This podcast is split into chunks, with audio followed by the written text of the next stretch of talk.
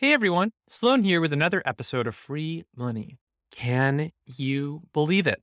On this episode, we're talking about how to figure out what clients really want with Stacy Klein of Otto Intelligence. She's built a behavioral questionnaire that helps advisors discover their clients' detailed preferences and build portfolios that suit them.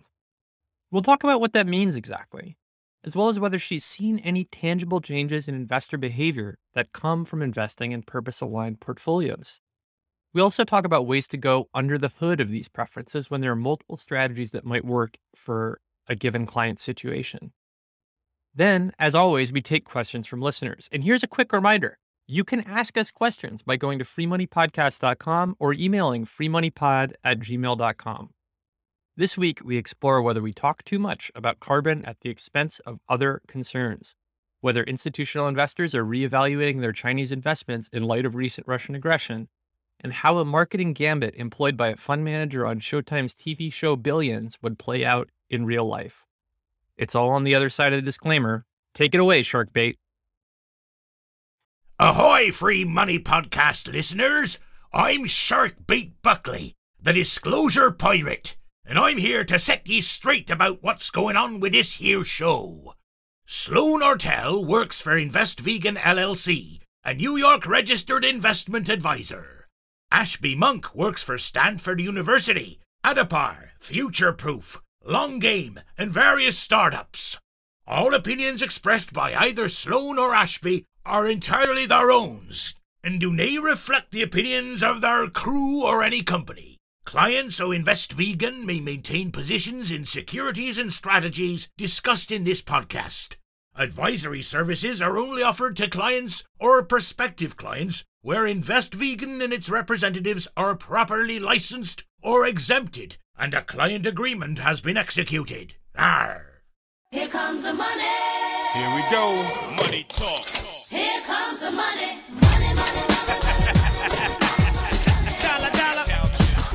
Welcome to the Free Money Podcast. It is where we give you the Brooklyn Bay Area consensus about institutional investing that you desperately crave. We're we're back for the second time this year. What up, what up, what up? and it's raining here in California. Wow. Uh, yeah, which for those of you that are familiar with our climate, uh, we need it. yeah, and does I'm- that mean it's not going to catch on fire there later? You know, it's funny. Uh, sometimes a lot of rain in a year will mean a lot of vegetation, which will then dry out, and then actually lots of fires. Ah, yes, yes, yes.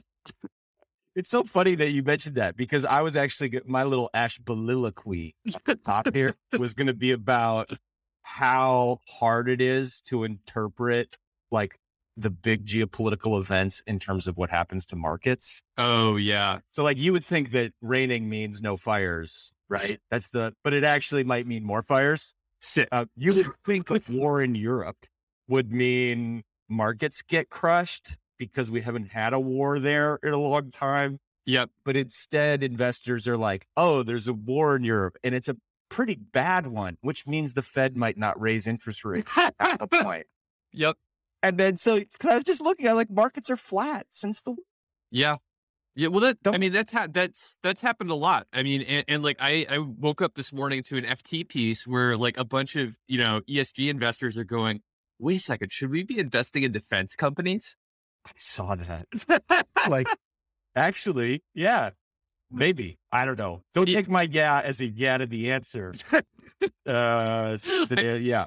yeah. I, li- like, the- worse it is, the better it is. And and that's fucked because to me it's like, wow, that just shows how unfree our markets are. Right? Yeah. Let, like the markets are actually driven by what people think the government's going to do rather than like what's actually just objectively good or bad. Because I think a war in Europe is objectively shit. Like Yep. Yep. trade flows are going to slow down. You know, we're going to have like back even worse, like supply chain problems. It- it's not going to be good. We're going to have more inflation.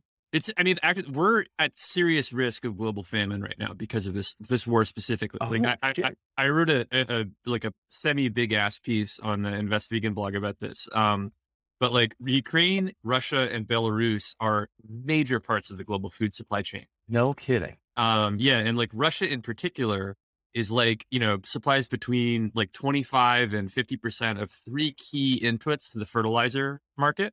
Um, Wow. fertilizer prices are already up more than 100% year over year. Um, and like for the, That, know, it- like, nope, I forgot. People can't see my face. I'm scraping the shocked face. 100%? yeah, that, and that's like on the low end. That's for some of the like the kind of less less refined, less good, you know. So I'm guessing farmers don't like put a 2x on one of their key inputs when they're modeling like the, the years ahead. No. But maybe they do. Maybe they're used to this type of volatility. No, they are not. I mean, it's it, it's driving some good change. Like it's it's leading some people to go like, hey, maybe instead of of you know buying fertilizer every year, we'll do compost and manure.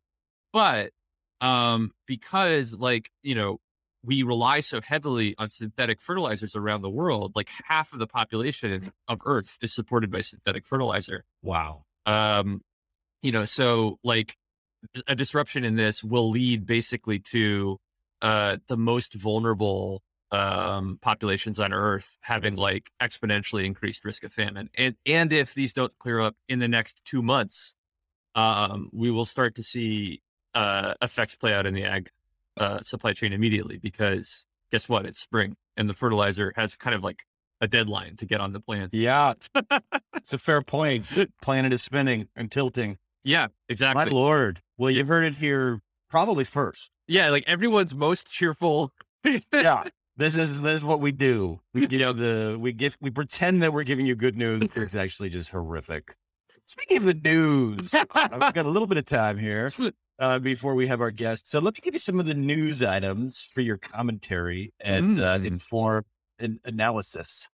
Um, I, I'm going to start with Russia Sick. because we've seen a big wave of um, of our stakeholders, the big asset owner investors of the world, um, making moves. You know, some of these moves are being imposed. Uh, in the case of Norway, the chief investment officer of NBIM said it's too soon, and then his bosses and the Ministry of Finance said it's not too soon. 24 hours later, they were told to divest from Russia. Um, Colorado, uh, you know, the Australian super funds, future fund is winding down, was their terminology, which I think is another way of saying just give us a little bit of time. Like stock markets haven't even opened up yet. In Yeah, we can't sell these things at all. So Yeah. uh, we're just So gonna we're going to wind it down. we're gonna put it in a uh, side pocket, I guess. Yeah. it's- CDPQ, um, which is uh, the Caisse de dépôt et consignation de Quebec. my favorite, um, my favorite Canadian pension plan uh, in Quebec. Yeah, they are selling out of their Russian assets. And on cue, you had the CPPIB humble brag, uh, and I'll write. I'll give you the quote here. We made a decision years ago not to have Russia as one of our markets. And the hair flip. Uh, well played, CPPIB. Good job with your predictive capabilities. Uh, the funny one here uh, is that Mubadala and Qatar, um, their SWIFT uh, in Qatar and Mubadala have said they will keep their Russian assets. of course they They're very invest- invested in Russia. Yeah. And it'll be interesting to see what plays out here because Mubadala has deep relationships with Russia and they have a San Francisco office. And so they have deep relationships here. Hmm. Um, yeah, some of these global organizations are going to have a tough moment. Yeah. And, and so we'll see. I mean, like, I, I think that if I was a CIO and I was like, you know, somewhere in the in the three to to ten percent of my overall thing invested in Russia, Yeah. um, I you know, I don't, I don't. I mean, first of all, I wouldn't be in that position because I would because I wouldn't have invested in Russia. Um, but like, I don't feel like I, I would necessarily divest here, right? Like, because It's hard.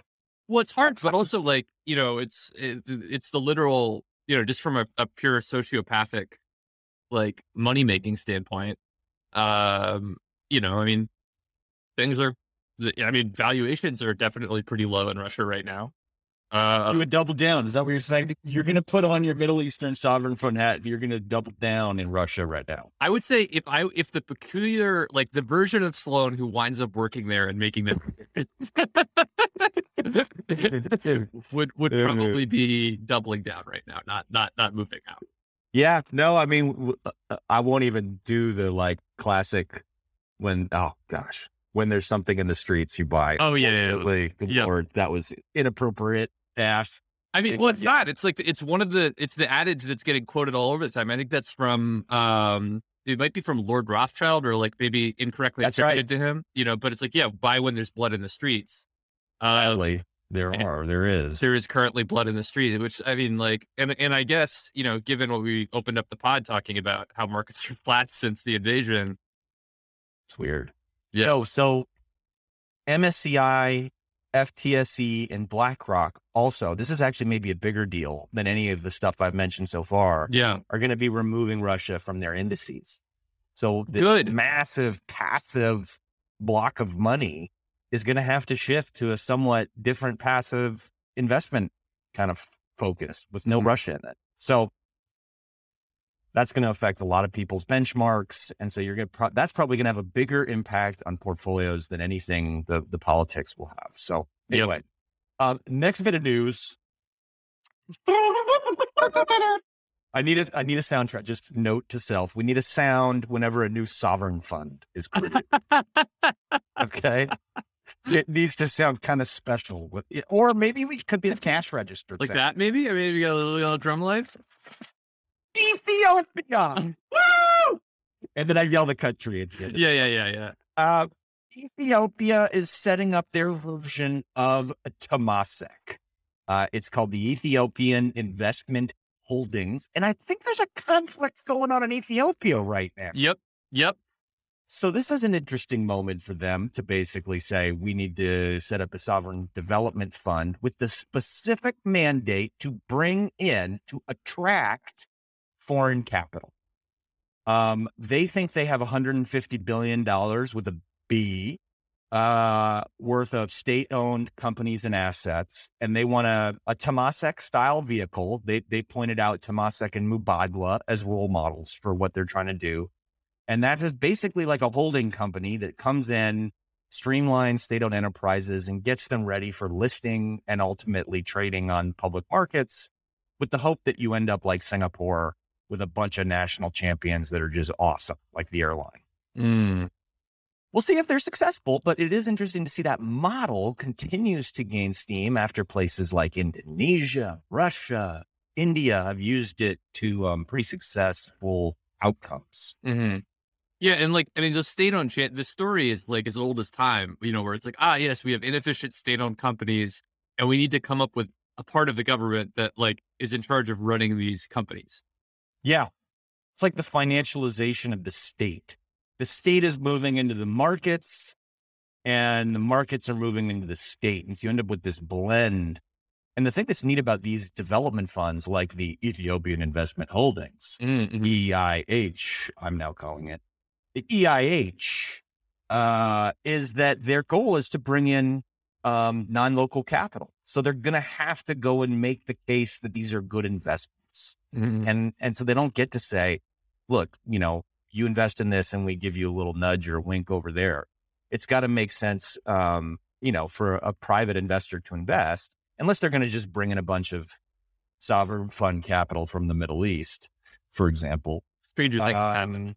then yeah then that's what you're going to see all right last bit of news before we get into it is um we have a birthday today and Oh, no. birthday is for something called the Australian Retirement Trust. Not a real birthday. So Mm. I think I got I think I got you too excited about I, I was. I'm like I'm like wow. Actually, it's my sister's birthday. Fuck. Literally my sister's birthday. Are you kidding? It's, are you shitting me? It's actually my sister's birthday also today. March 4th. My March 4th. sister. My, my Yeah. sister. No, no, no. My sister. No, no, not your sister. No, no, no, no. no. Are you fucking with me? I'm not fucking with it. Oh shit. I'm going to her birthday party later tonight. Yeah, I was just texting with my sister. Yeah. Um, I think that means they're Pisces. Yep. Uh, not that anybody actually believes in that shit, but maybe it means something.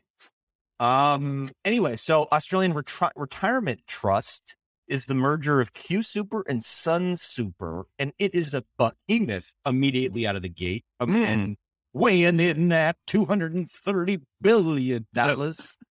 Um, and both of those funds are from the Sunshine State. Do you know which one that is? Uh, Canberra. Queensland. Ah, I, I'm like, I feel pretty good about naming an, uh, an, an, state. Pretty sure Canberra, as they pronounce it, Mm, mhm. is a city. Mm, oh, sick. All right. Well, Maybe Canberra is like one of those like Washington D.C. type districts. Now that I think about it, one of the big cities. Yeah, you might be right. You might be being right. technically correct, the best kind. Oh, love it when you get me on a technicality, Sloane. Anytime. That's Uh, what. That's yeah, so, so we see these organizations in Australia being merged, and it's fabulous because it forces them to be so innovative. And so that's why Australia is kind of the epicenter of pension fund innovation today, is partly because the regulators going around and saying, you merge with those guys, you're going to be gone unless you get good, you know, Mhm. um, that's a bad Australian accent. Crikey, you're to get gone. You merge with these guys. I, uh, You merge with these guys. Again, you got to go watch that SNL clip where they have uh, all of the the movie, the best movies of Australian cinema, and it's an SNL clip. And one of the classic war word ones, here we go, is he guy says, "Any last words?" And this woman is dying in bed, and she says, "Kangaroo, I guess." yeah, sorry about that, everybody. uh, Can we strike all that from the record? We or love we don't do editing. We don't do editing. Do They have a rich, deep, and ancient culture. Uh, They do. yeah. That- that's not my joke. That was a Saturday Night Live joke. Yeah, that's true. We're, It we're, just, me laugh out loud. But we're just saying it how it is. We're just saying it how it is. Mm. You know? Um, I noticed that our guest is in the waiting room, uh, which is pretty odd. That's Stacey for- Klein. our guest who is not Australian, as far as I know. She's Canadian. Mm, everyone, it's everyone's Canadian. It turns out. Uh, yeah. Let's. And, uh, uh, what we're going to do with Stacey Klein is talk about impact investing and how we can figure out preferences. Hi, Hi. How are you? How are you? I'm great. How are Great. you? How's We the weather in Toronto? Oh, you know, it's a little cold still. Oh, some snow. I see it. I'm Just waiting for I spring. see that little slide out there. I'm looking forward to the opportunity to try that out. Oh yeah, come on over. Stacey, we were just introducing you and Otto as the ultimate way of um, revealing the preferences of investors so that you can help them mobilize um, their kind of impact mindset. Maybe you could just give us a little bit of background on why you wanted to build Otto before we jump into the questions and um, and then we'll you know go through the various um, product iterations that you're working on. Yeah, that's perfect. Yeah, I mean, Otto came about really to solve a problem I faced, which was, um, you know, there I was with some capital to invest. I really just wanted to do that in a way that aligned with who I am and what I care most about. And it wasn't easy. And I thought, wait a minute, like I can't be the only one who's facing this problem. And um, if I'm not, and if I can come up with, you know, even part of a solution to this problem, then you know, that's potentially something pretty interesting and potentially scalable. And so, um, you know, fortunately, I didn't have to come up with this solution on my own. I had the help of some really brilliant people around the table, and um, Awesome. yeah, we're working to make that happen. So nobody would sort of um, be surprised to hear that uh, this is an important thing, right? Like revealing the preferences of investors seems like a pretty foundational concept when you're onboarding them, especially if you're their advisor. You want to understand what they want to do. The true preferences of individual investors is kind of obviously a good thing.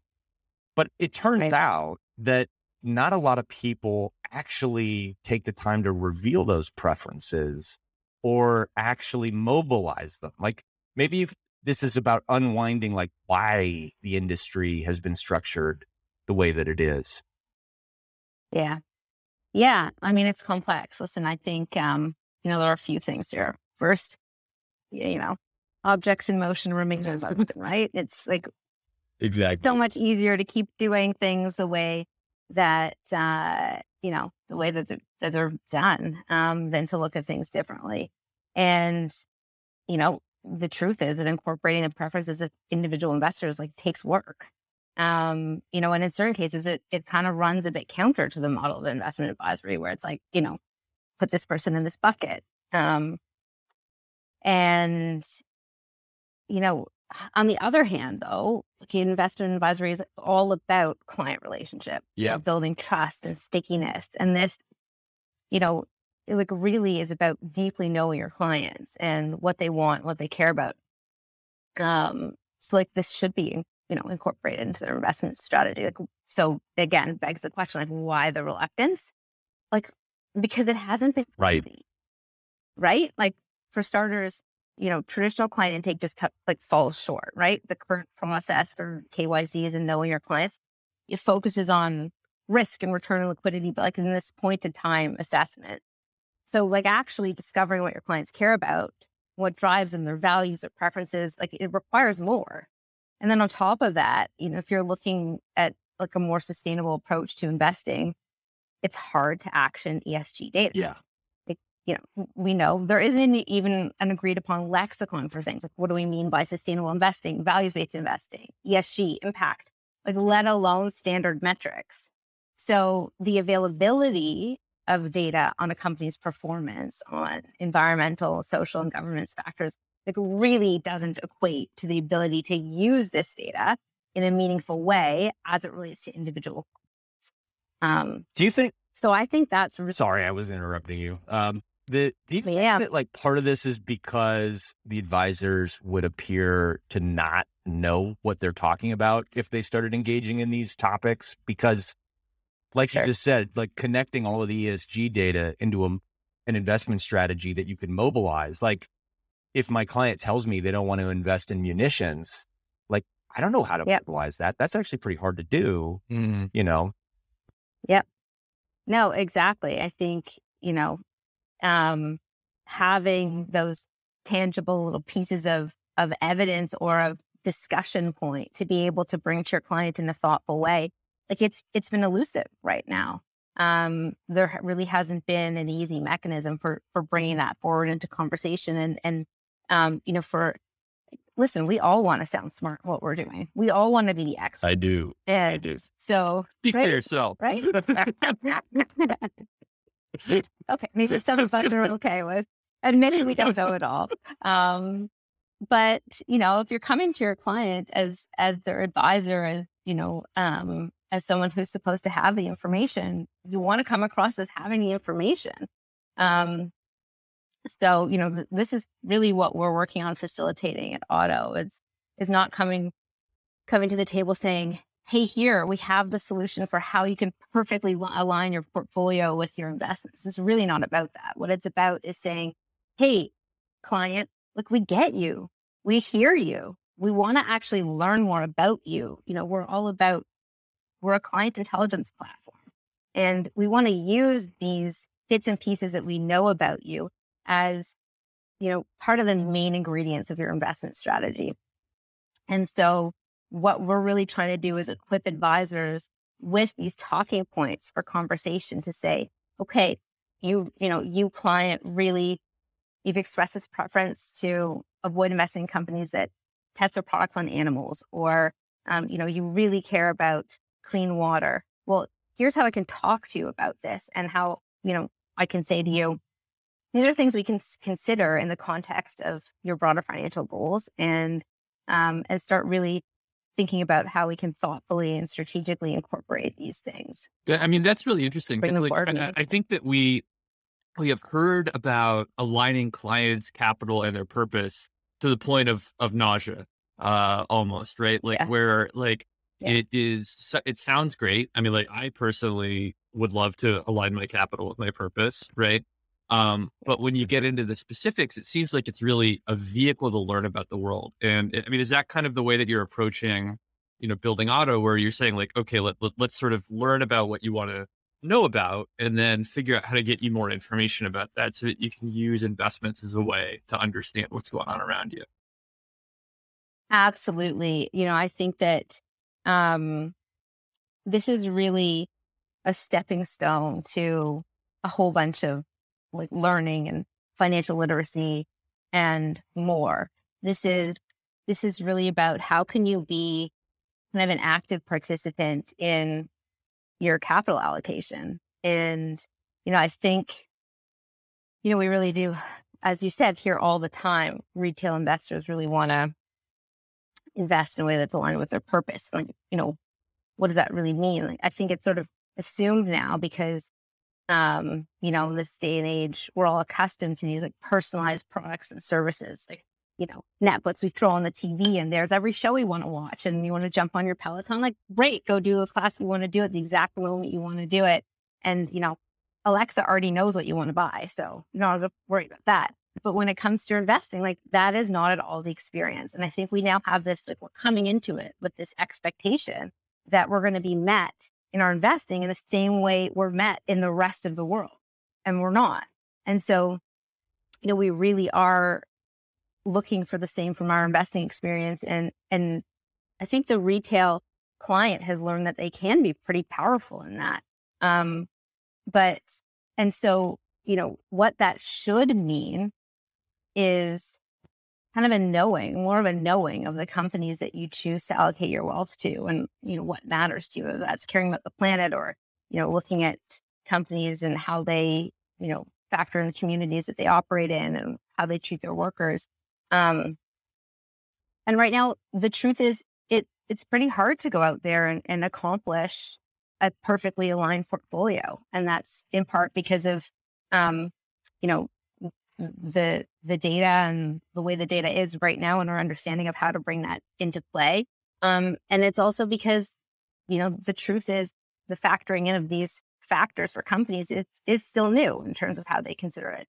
And so, really, you know, with Otto, it is about how can we facilitate a greater knowing? How can we provide a starting point for these conversations and bring them into, um, you know, make them more of a focus, make them part of, um, part of the consideration from the beginning and not just this thing you slap on at the end as the icing on the cake.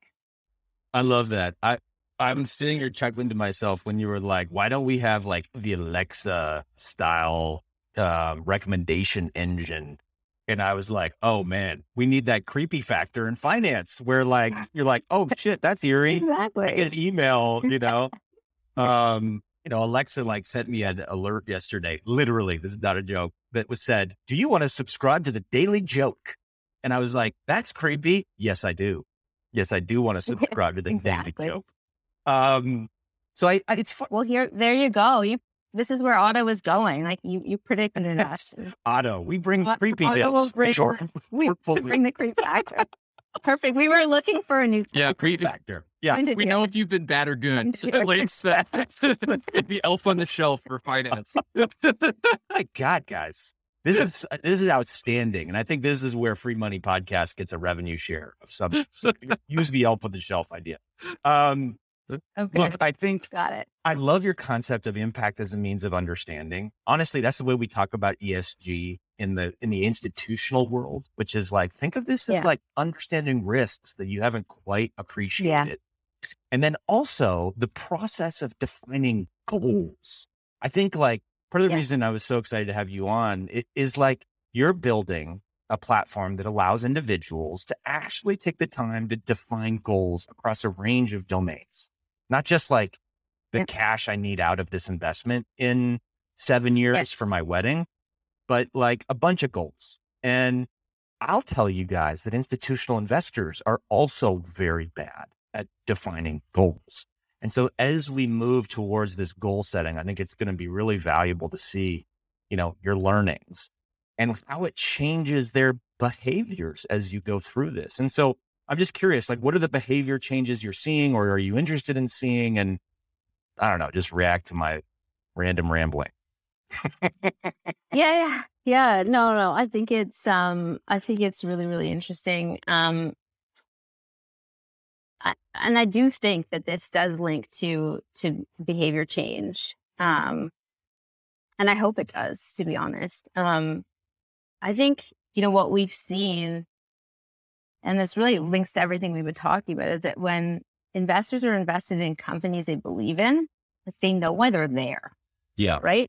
And so what that means is that, you know, among other things, there's just more bandwidth to kind of weather the storm and market volatility, right? So having a purpose aligned portfolio really means that you can take a much longer term approach. And I think Ashby, like this is where there is kind of overlap um, with what you're talking about. So, you know, when you factor these things in, you're no longer looking at just as one dimension of returns and basing everything off of that. There's just more at play, right? So you wake up in the morning and you see the Dow is down however many basis points and you're looking at your portfolio on the red and you're kind of freaking out. And, um, you know, when you can take a step back and see, see yourself in your portfolio or what you care about is reflected and you've been more thoughtful and you, you know, there are more reasons, just more reasons behind your decision making, then you know, it's more likely than you could see this as just a, you know, a bump along a much longer road than, you know, a valley. You don't have to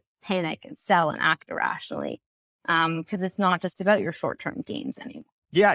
Even the time horizon. I mean, I don't want to beat this one to death, but so you're talking yeah. about time horizon. I love that because it, it, it, allows you not to sell when things are crashing and, in fact, double down when things are cheap. Um, but I also think the process of goal setting and understanding Yep. Uh, kind of multi-dimensional objectives does something that's very different from what the traditional investor has, which is triangulate your current location. So, yep. where you are is it should be relative to what portfolio you're holding, how you understand that portfolio, yep. and where you're going. And I expect the process of running through the Otto survey and and doing that cool swap in and swap out assessment that I've seen in your platform like people are going to realize their portfolio isn't quite where they thought it was. And, and that, and that's that like location, like the GPS of your portfolio, the position of your portfolio will yeah. appear different the minute you run through your survey for the first time. And it's that changing yeah. location of your portfolio that I think will trigger a change in investment behavior. And so that's the kind of outcome that I'm really excited to see. If people get in there, they realize that this portfolio isn't where they thought, and all of a sudden they're they're reallocating capital. Yep. And that's our project at Stanford and many things that I'm doing. Yep. We're we're trying to reallocate capital to more world positive projects. Yeah, I couldn't agree more. And that really is our, you know, um, underwriting thesis at Otto is that when you have the ability to um, add this other dimension into your decision making and into your thought process around where you're allocating your capital that um, you know that you will make decisions that ultimately shift that capital into companies that ultimately are not only better for the planet and for people but you know evidence is really showing that those companies will also outperform and you know for a lot of reasons like i know you well, you you two know really really well. I mean, th- yeah, like I, this is like, you know, I, I, think that the state of academic research around this is like kind of hot garbage. Um, you know, mm, mm, you know, because, mm. because like, I mean, first of all, if you just sort of look at the the the questionnaire, like we did this when I was working at CFA Institute a while ago. We took, uh, we went to the top forty RIA firms and Barron's. We got all of their questionnaires. They were all the exact same freaking thing, the same ten questions, yeah. like you know, if the stock market was down 25%, what would you do? Um, you know, and like the, and, and you know, pr- perhaps even more offensively, they would all uh, rely on the client to identify something as basic as how much money they needed in retirement. They would literally be like, how much money do you need? And then they would build the portfolio around that. Um, this next generation, I think, is front and center for a lot of those big mainstream RIAs who, you know, they have like the grandfather who might have been like an yeah. oil tycoon um, and not so concerned about eh, you know and more concerned about just like you know cash on cash return on investment.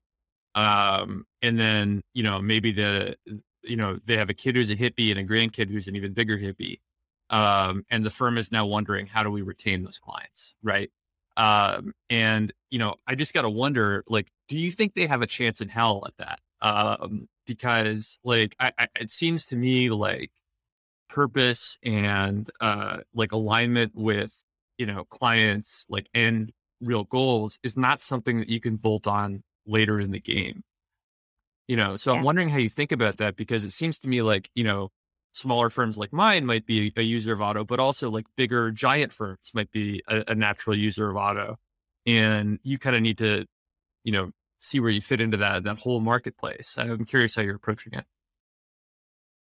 Yeah, for sure. I mean, I, this is a you know a, a massive problem, especially with this shift in wealth that's you know on the brink of happening and has in certain cases has started. And I think you know I think the stat is something like eighty three percent of capital you know shifts when there's a, a transition in wealth, and so really capturing um, this these next gen clients is going to be really important to, to these incumbents, right? Um, and I think that there's even more competition now with, um, you know, the onslaught of all these retail platforms and a do-it-yourself mentality that's just been enabled by technology.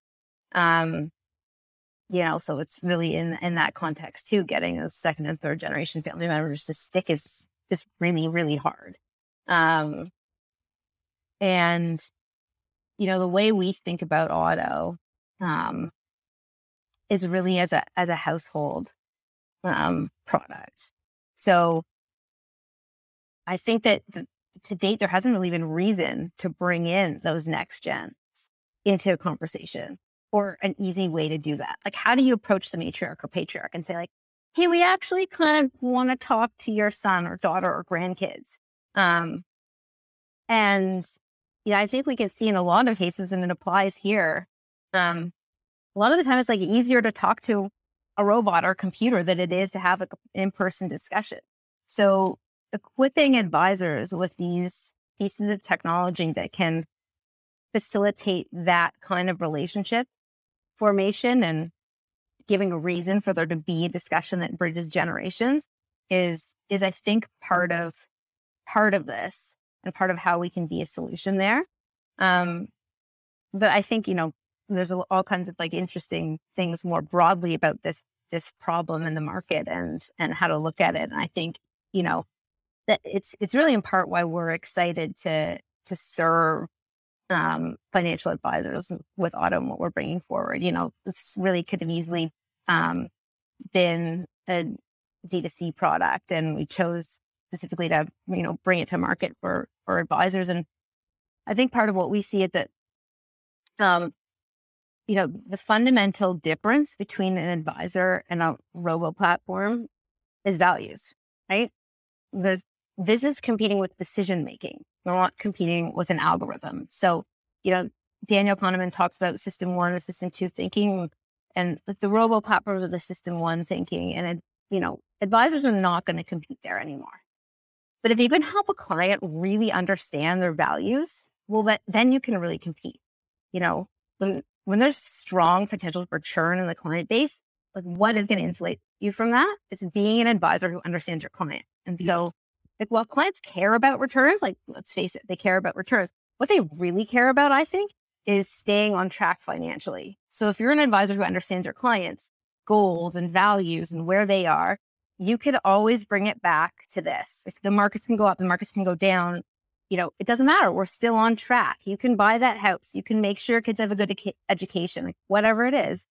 Um, so this is like this is where Otto can come in and um, you know, and, and really kind of play play into that. And and you know, just that's just like one other little tidbit here is when you think about how like relationship formation and how that's been and how that's been, you know, kind of historically with some of the bigger um with the high net worth clients, it's you know, it's been built on, you know, sometimes well, let's take the like really classic example like golf games or dinners and um this, you know, that sort of COVID or non COVID, not not as much the world we live in anymore, right? So we're trying to deal with that handoff, like helping to build a relationship that's a bit more digital and a bit less.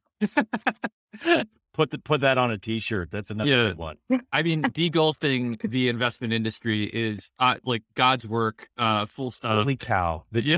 golfification of the investment industry. New objective. Golfification. that should be. That should be. Uh, You de- we're free money podcast, degolfifying. yeah, Uh, exactly. If, if, if anyone out there wants to be the free money merch intern, please hit me up. Um, yes. the you know the, there's like I, I think this is i mean obviously this is like near and dear to our hearts right and like you know we're kind of tankies Yeah. for this idea of like let's align you know capital and purpose but there's there's this really interesting implementation wrinkle here where like you know i mean my my way of doing this at my own firm is like you know i named it invest vegan you know the triple moon goddess sigil my logo and like you know that has some bearing on the kinds of clients that I attract and you know kind of the discovery process of coming to me. That's not necessarily the process that you know like uh Halsey Street Investment Management you know necessarily would take or whatever asset management would take. Um, but the the way that we do you know this specific identified set of preferences here is quite different from you know there are two other vegan funds that are you know they're doing great work but they're very very very different. Um you know and i'm curious about you know like i mean maybe not necessarily the example of, of veganism but more broadly like once you identify the preference how do you identify the solution? Yeah. And that's really, I mean, the implementation piece is really what it all comes down to, right? Because it's great to say, I know who you are. I know what you care about. It's great to say, I understand how this company scores on these ESG metrics, but like, how do you put the two together? Um, and that's really, um, like, it's exactly the crux of what we've been trying to solve for because, you know, there are tons of companies out there that do a really great job on company scoring and they're really, good at that. Um, and there are also lots of ways to discover people, less actually, less ways to discover people as it relates to their investments. But um, I think really what's been missing in the market is this way to bring the two together. And that's why, you know, we were talking about at the beginning, like advisors can't have these conversations because there's like no way to connect people to companies. And so, you know, that's our work. What we do is say, okay, we're going to leverage that great work that these third party, you know, companies are doing on scoring other companies on ESG factors. And we're going to look at that and create a composite and bring it in.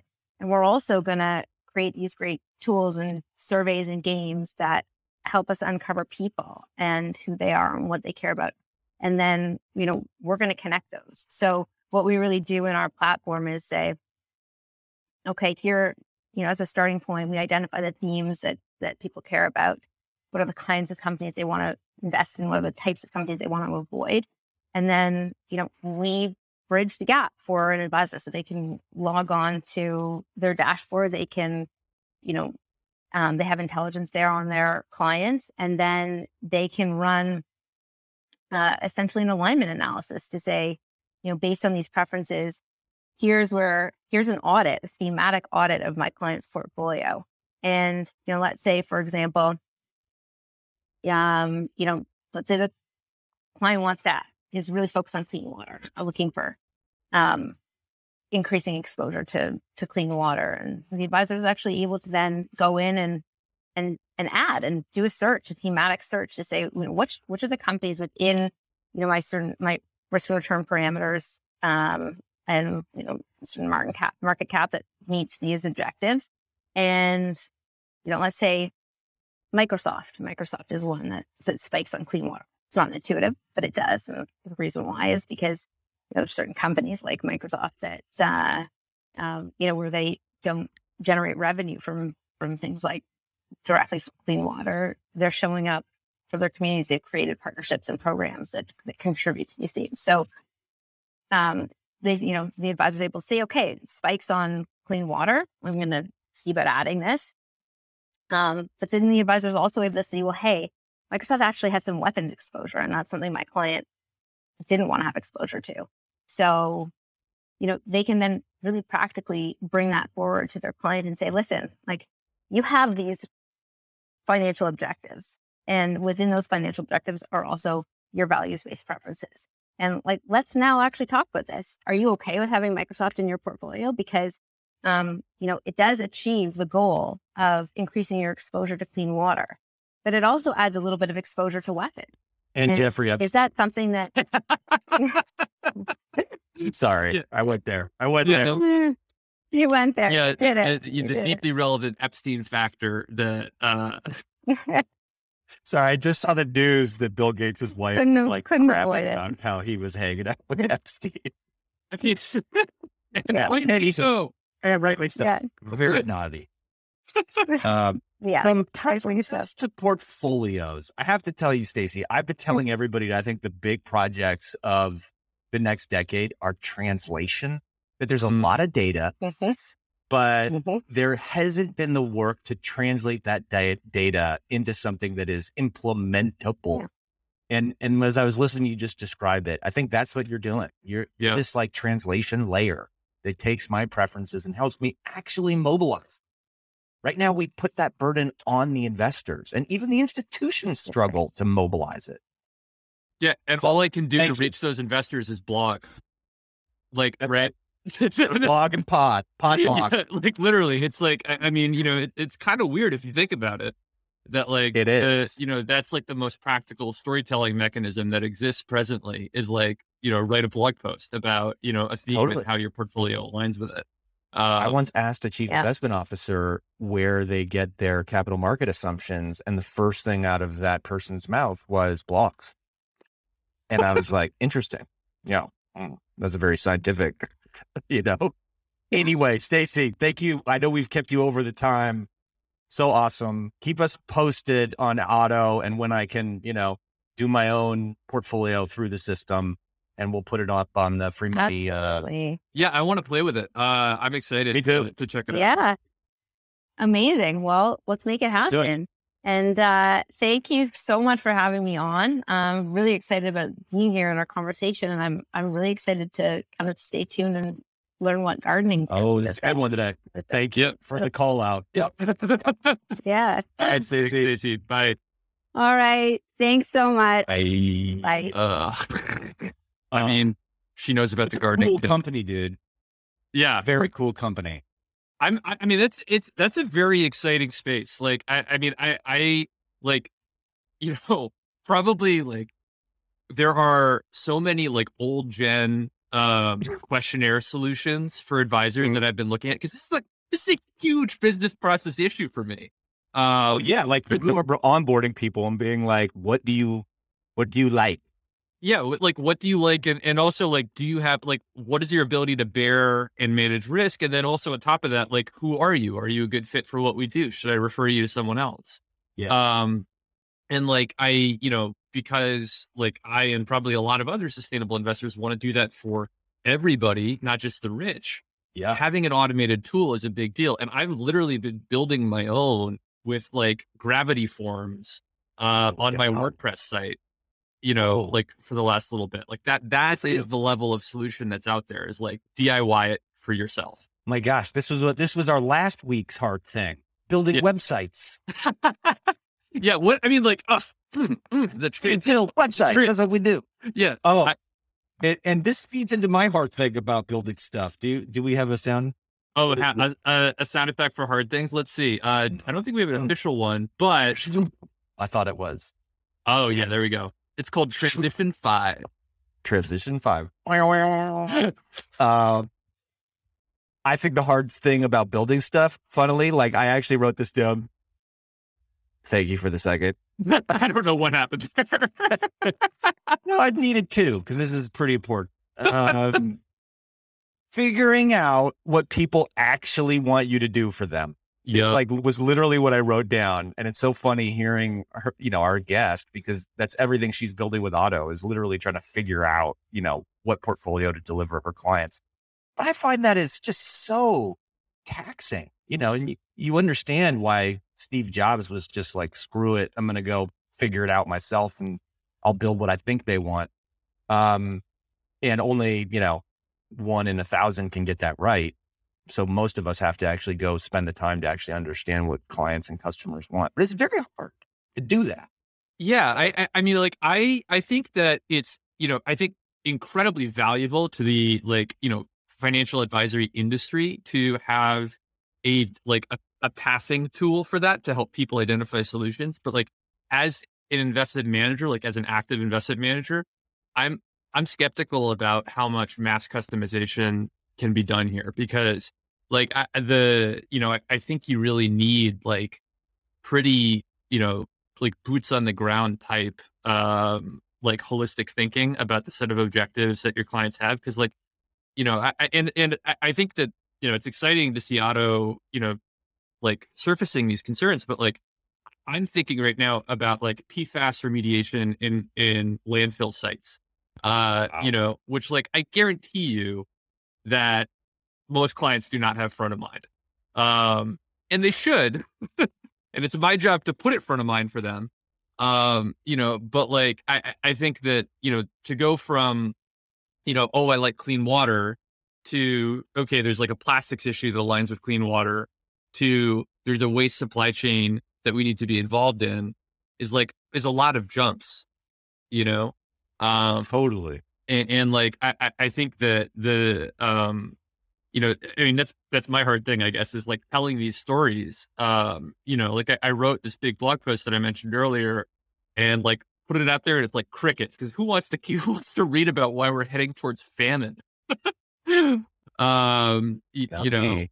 like yeah don't I mean, don't, don't read this it's sad If you want to have a good weekend, don't read this. yeah exactly if you want to have a good weekend ignore investvegan.org don't Oh. go there um I will tell you, um, it's I heard you just saying how hard it's going to be to do mass customization. And it's funny because when I say it's hard to figure out what your people actually want, it's a way of saying that you have product market fit in like Mm. investor jargon. And that's super hard to find. And Yep. the, the appeal of mass customization is that like your product will just figure out what the market is, you know? Right. And that is such a sexy idea. Like I just am so attracted to the idea that this product I'm going to put out there can customize itself to whatever the fucking market is, you know? Yeah, yeah. I mean, it's great. Like, I, I like. I mean, if I was like a VC, I would love that. Uh, It's a you good know, buzzword. It's a great, but it, you know, it, and oh, by the way, it's what advisors do. Yeah. You know, like that. Like that is what the you know the, their process is, whether they like it or not. A lot of the time, it's like you know we we have you know sets of solutions that we path you through, and then you know we've we've got the tools to make sure that you know we can flip switches and and and fit you know what works for you know broadly into your specific situation. But yeah i mean i i think that there's a limit to it um you know with what when you get into the ethics of stuff because um you know at the end of the day you're kind of looking to have like delegated decision making authority um to someone else that you know you can look to like kind of lead you through something. Um, and the metrics that indicate whether that delegated decision making is going to like actually do what people want from it are going to be a lot different from the metrics that that cover what's currently in the portfolio you know? Um so anyway metrics are bad. No one should know anything Yeah. I'm just- Ele- elevator music and you're fine. yeah exactly after studying the problem i've decided that we should go back to the stone age uh, Yep. Okay. Oh well, it's you know the classic. Honestly, and I you know apart from the gardening tip, I would say that this is one of our most popular segments. This is Oh, the Dear Ashby Yeah. segment of the show. Um, it's also where I habitually remind people that they can send us questions um, on the newly renovated freemoneypodcast.com. There's a very sexy forum on there that you can use to, My God. um, yeah, just be like, hey, Sounds like it's too easy to ignore. it's almost too disruptive too by the way I, you know i think like the it, it solves this preference problem by just making a form there and you can write whatever your preferences are in the form for us to And are you about. telling me that if people ask questions, I'll be obligated to answer them? Yeah yeah yeah yeah and I, and, and like the weirder the better like the you know and it's the person who receives the input from the forum. the way to the way to get me to ask after your question is to make it funny and or Get weird. Get weird Yeah. with it. Um, the, the first one that we, oh yeah. And you know, you can also email freemoneypod at gmail.com. And while you're at it, put five star reviews out. Yeah. You know, like And subscribe, Like and subscribe. Like and subscribe. Uh, roll down your window at a stoplight and just scream about the podcast to the car. Yes. the street. You know, What Um, you do is you roll down your window, and then the person next to you in the car, you do that like roll down window sign with your hand, like, and, and they bring their window down, and then you say, "Hey, excuse me, have you seen Free Money Podcast with Ashby and Sloane or Sloane and Ashby?" Technically, I mean, you know, it's like it's it's it's it's you know, and they'll be like, "Excuse me," because they won't. They'll definitely think they didn't hear you right. yeah, and yeah, then yeah. You'll be, and then what you say is, "You heard me." They'll be like, You know I mean? And Ashby have a podcast. um, so this is a great. I mean, like this is so front and center for like what we've been talking about here, right? Because like, do you know? Do you think we talk too much about carbon? in Sustainable investing conversations at the expense of other equally salient concerns. I do think that. It's a great question. I do think that. And people often like challenge me on that. I, it's um I was trying to you know, when I saw this question come through, I was like, oh shit, it's a good one. uh yeah, like we talk a lot about carbon. And part of the reason we do is it's like you can measure carbon, Yep. you can apply it to a portfolio, and in theory, you can change your decision making around carbon intensity and physical and transition risk to climate change. Like, as a role model for dealing with these long term difficult issues, first of all, it's a big issue. Like, we don't solve it, we're going to have to move underground. So, it's useful to solve it. And second, it could be a role model for a bunch of stuff Yeah. you know and but i i accept that our focus on carbon is probably crowded out diversity and inclusion and you know but in a whole range of the esg and i impact related stuff so it's a fair point i don't know how to get around it right now Yeah. other than to just do our best to continue to measure other things and, and bring those things into a level of measurement that we're getting close to with carbon. hmm Yeah, I, I mean, it's sort of the tip of the spear, right? I mean, like the you know, important to remember that the financial markets are literally like the power structure of the world, like made like you know, like t- in asset form, right? So you know, carbon is a way to to think about all those things, and like everyone can think about carbon, um, you know, in in a way that like you know maybe the people who are thinking about water will be able to lead the you know the industry Yeah. forward more. You know, I mean, and it's it is really cool. I should have asked Stacy about this, but you know, retail investors have really led adoption of ESG. Um, you know, Yep. and uh, I really regret. We'll have to have her on, on again to ask her about that. Um, uh, you know, about how Otto plays into that. Um, the next question is very ESG. Also, are you watching Billions? I need to because You I do. I I admit that the I like the idea of watching a hedge fund billionaire is like just romping around has kept me away from it. But I enough people have told me I probably need to watch it. Yeah, th- th- this this current season might be a good place to start because the um, you know the uh, without too many spoilers, um, you know they uh like a new person takes over this hedge fund, Okay. and he's like you know an impact investing guy, Oh he- wow. right? And so he takes over, but but he's like you know kind he's the villain, Right. Uh, you know, and Of course. takes- he takes over this hedge fund and he's like obsessed with his image. It's ha- it's got like I mean it's basically SAC capital or Point72. Yeah. Um, you know, and he and this new guy fires all of his clients. He's like, you guys were totally fine with the old management comp, the old management style where we were like trading on insider information and doing all kinds of sketchy stuff. And you know what? For that, I'm not managing your money anymore. We're only going to manage money from people who meet our ethical standards. Um, if if somebody were to do that IRL, uh, Yeah. how do you think people would respond to it? I think it's genius. One, one, every limited partner in that fund would anyways be reassessing and probably thinking about pulling their money out with a new management team and a new style. Oh, that's So this hedge fund icy veined jerk off uh, is getting ahead of it Mhm. and and sort of getting ahead and saying, I fire you, you don't fire me. Mm. Limited partners love to invest in stuff they can't get access to. So already people are like, "Mm, I can't have this. I want it. And, um, you know, the track record would, would have to be reassessed. All these things. It's a, it's a very elegant way to like navigate a transition process. And then when you tell the LPs that they're allowed into your fund, you're giving them a compliment in the process, right?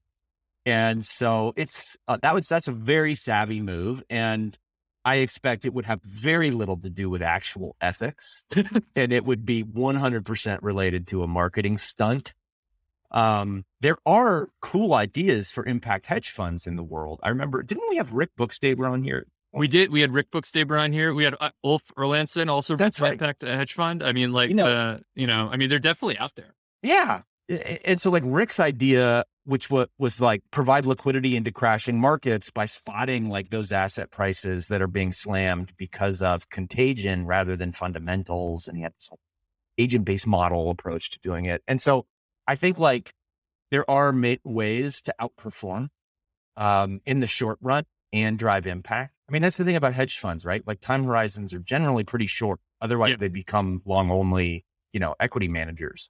And so finding really impactful stuff that like meets an ethical test beyond just getting rich, um, that's hard, you know. And in part, part you, you go to hedge funds in part because you just want them to focus on getting rich. So it'll be, yeah, it'll be interesting to see how the season goes if they kind of pick, if everybody's begging to stay in this this hedge fund because of this little stunt. I mean, yeah, I'll have to, you know, I uh maybe I will um I, I'll see if we can get someone involved in that show on this podcast. I, I um, Mm, vaguely mm. vaguely know. Maybe a cameo. Uh, I, I mean, like, I would love to. What one of my favorite queer comedians, Ava Victor, is uh, is playing uh, is on this uh, this new season. Uh, Oh wow, uh, like uh, probably familiar to some people because she did some really good TikTok videos early in the pandemic where she was talking about like you know the straight pride thing. Uh, you like she's like, yeah, I'm like, it's you know, it's the whole world is like made for me, and like that's really hard. Anyway, um, she is she is now playing like an analyst at this uh fund that's like Mhm. trying to navigate her own like ethical, you know, kind of compass. You know, as it comes to like being a hedge fund person and being also a Yeah. um, this is a real. This is like a question that I think uh, a lot of people are debating behind closed doors right now. This, Yeah. This last question. Here we go. Um, do you think that institutional investors are reevaluating their mainland Chinese investments in light of what's happening in the Russian market? The economy would be much more vulnerable to the sort of tightened sanctions that have been applied to Russia. And oh, by the way, it's 32% of the MSCI emerging markets index is, is, is mainland China. Whoa. All right, Yeah. that's big. So let this this is a great question because it kind of closes the circle in the beginning of the podcast, which was like how do markets think about these risks, these geopolitical risks, and Mhm. like what are the tertiary and secondary consequences that actually drive investor outcomes?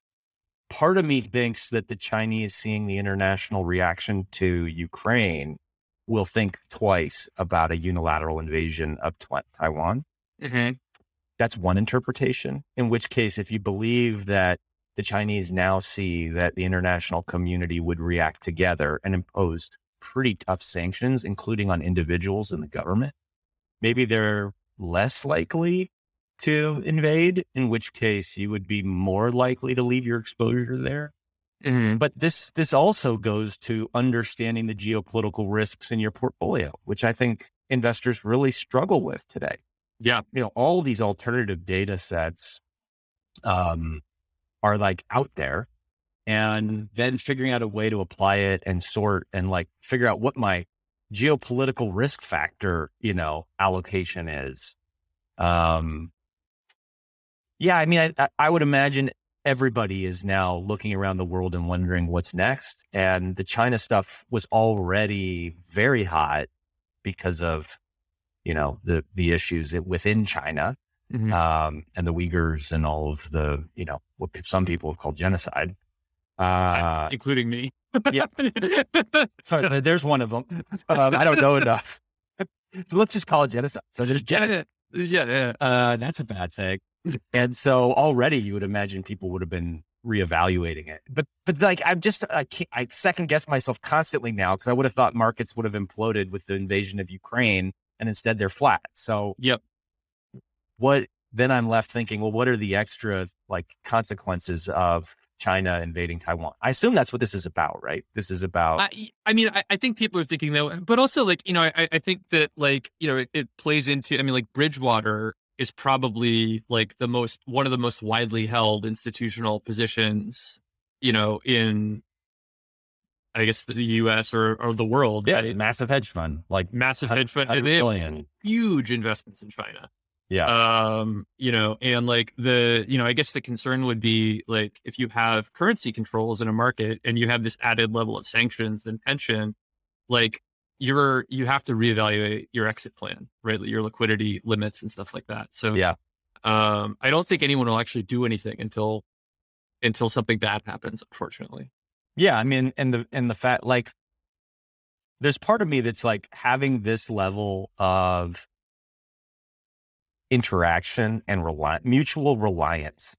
It's like we are mutually assured destruction if we had tank each other's economies, right? And and so hopefully that's like the benefit of capitalism is that we all rely on each other and we're not going to do anything that really harms ourselves too much. So hopefully, yeah, we get through this, but it is a bit crazy. The Yeah. world is crazy. I wish I knew like answers to questions, but I don't. I feel I like, But I think it's important to highlight that, you know, in a lot of cases the answers to this are not known. yeah, um you know and like the it's the, i mean this is like what investors do they they make they allocate resources under conditions of uncertainty yeah, that's right. you know um and it's so like what the, what investors do is they try to, in a little bit. I mean, I'm not trying to contradict you, but they're trying to convert uncertainties into risks. that's so that put, they yeah they can take something that has like no probabilistic math around it yeah and start assigning probabilities. Yeah. And then think about, well, what is my risk budget? And let me allocate that around to the risks I think I've priced the best. Yeah and and like i mean you got me thinking about contagion pathways you know Mm. um right and like the that's you know you think about like what is the contagion pathway that plays out here and then you can actually analyze it you know benchmark it and and and have like a non stupid Yeah. non-instinctive uh you know a view of what might happen That's how, Uh. that like for those of you out there that aren't professional money managers, like most of what money managers do is like looking at traffic jams in financial markets. Like, oh, there was an accident there, but the traffic like backed up to the bridge. Now I can't get on the bridge. And so I got to, you know, like Yep. sounds crazy to say that, but like a lot of this contagion is like one asset price gets hammered. And Yep. because of leverage or portfolio rules, all of a sudden all these investors need to change their portfolio at the same time. And then there's traffic jams and Yep. asset prices get hit in other parts of the industry. And that's what drives like the big drops yeah that you see occasionally in markets. Yeah, where everyone wakes up and they're like, "Oh, what the heck?" And now, I mean, like, Yeah. you know, speaking of "Oh, what the heck," I think the most important thing on everyone's agenda is that it's springtime, it's gardening season, Yes. and oh boy, I mean, this is what people are really coming to. This is where we we need a lighthearted jingle for gardening. Just, just Mm, kind of like take us out of genocide land into, you know, it, uh, uh, free money garden tip. You know, ah, I mean, like, welcome. Thank you guys. No, I appreciate it. yeah, it, Appreciate it. I mean, it's. I, I think that the the services that we do for the people are really unlimited, you know, but No, they're free. You know, they're free. They're. I mean, will tell like, you that I felt a warmth with that applause. Like, it, Really? I, I was like, oh, that does sound nice. Pretending Mhm. that people are clapping for us. Oh, yeah, like those people are probably dead. like a yeah, an 80 year old laugh track. Thank you for you for bringing back the tone of the show. I, you know, I mean, it's like we're out here tap dancing at the end of the world, right? Did Uh, I tell you that I have subscribed on Twitter to my daily death reminder? Once a day, Twitter sends me a note that says, You will die someday. because it is a nice uh. reminder to live the day and Yeah. recognize that, like, this is ephemeral, y'all. Like, we're not here forever. And, you know, take the time to plant some plants in your garden yeah, and and watch it grow and sniff the outcome. Hopefully, it's a flower. yeah. That's just just my tip. go for it. Or do you want to go first? I sometimes just get I too mean, excited and then not My tip is in. very death related. Uh, okay. So you take it. the so like I mean, I my big, you know, I longtime listeners will know that I am a huge bull on compost. Um, right? And like the, you know, it's compost is a whole thing. Like when you get started, now is a great time to get started. Um, Really? Now is a fantastic time to get started. And like, if you want to do it right, like if you want to get like really grinding on compost, all you really need is a shredder and a pile. Um, and I say a shredder um, because one of the most effective ways that you can get raw material for compost is to shred the e-commerce boxes that you get um, and Oh. mix them in with green plant waste. That's what we do here. Um, and you will be shocked at how much uh, like brown material that you can generate. Um, and like literally, if you do nothing but you know mix up a bunch of cardboard and a bunch of kitchen waste, you'll have rich soil in you know five months, right? Dude, uh, and like and maybe even sooner if you're if you're able to get a really hot pile going uh like if you have a like a lawn you can mix in your lawn clippings sorry, I love the language of a hot pile The hot pile. Yeah how hot is your pile actually Jesus criminy. Uh, reminds me of walking the dog. anyway, you know, let me ask you a tip right here, because because I was a composter Mm, and I think I screwed it up because we ended up with little fly, like the flies that like were flying Oh. around, Mhm. and then the flies started coming in the fucking house, and we were That like, sucks. never again. that Never again. sucks yeah um How do you avoid the little those little like no-see-um flies? You know, Mm, yeah, so the those those flies are really attracted to animal products. interesting.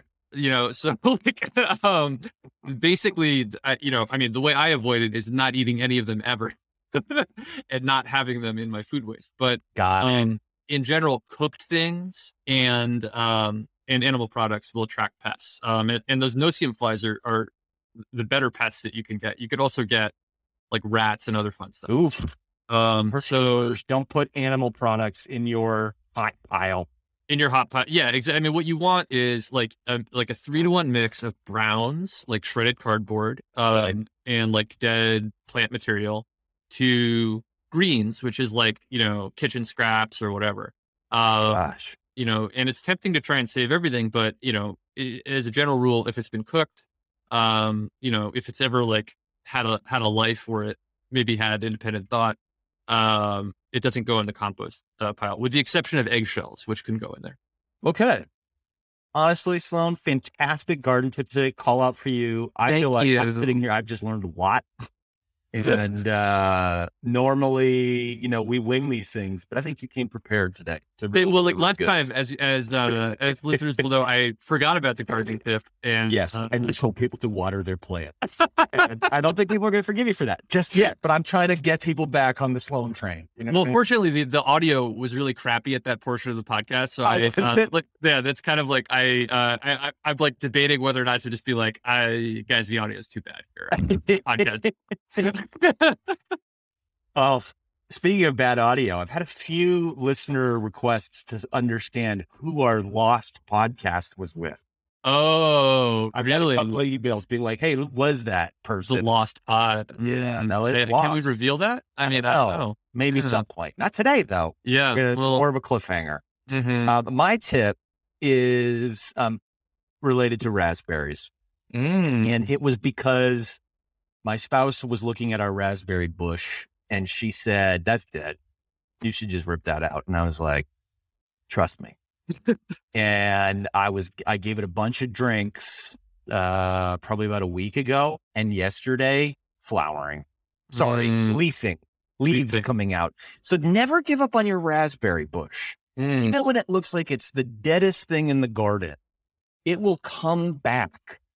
Um, now I say that in California, where we don't freeze. So maybe if you're in a frozen place, the raspberries don't come back. You tell me, Sloane. I, But I think here, it it'll depend on your varietal. Um, I know Okay. a lot of like, I mean, blueberries, for instance, are native to you know like the East Coast and Maine. Um, you know, so like they they'll be perfectly happy, and and like strawberries too. You know, will look like they're super dead and then come back. You know, totally it's such fine. a shock when you see these leaves come out of things that you were so sure was dead and very, very like warm and fun to Yeah. like be like, "Oh my god, you were alive! I knew you were alive." You know, It- Yeah, it will. You know, I mean, and, and you know, speaking of freezing, like here in New York, we've had a pretty, I would say, temperate winter. Uh, Yeah. relative to and, and like a bunch of my annuals, which are not supposed to survive, that I like left up so that insects could have habitat. yeah, Um, are I like my snapdragon stayed alive and stayed flowering the whole winter. that's nuts. Yeah, it's like your your fabled tomato plants that Which uh, has a re- it's literally been making tomatoes all year. I have a red tomato out there right now, and it's spring now here. I think this tomato plant should go to space. I what kind of project they're going to do on it in space, but it deserves a trip. you should take Jeff some Bezos gets to go to space. You should take some props. Another bonus tip, you know, you take those suckers off of there. Uh, you know, if you, you harvest them in the right way, I think you can just, re, you know, um, transplant them. for sure. That's a great idea. Yeah, you know, get your get your you know Ashby's tomato Oh farm. my god! And then literally, Free Money Podcast could sell tomato plants that never die. Talk about a free money hack. Talk about talk about alpha. I mean, Portable alpha. Oh god, yeah, exactly. You put that put that baby in a pot.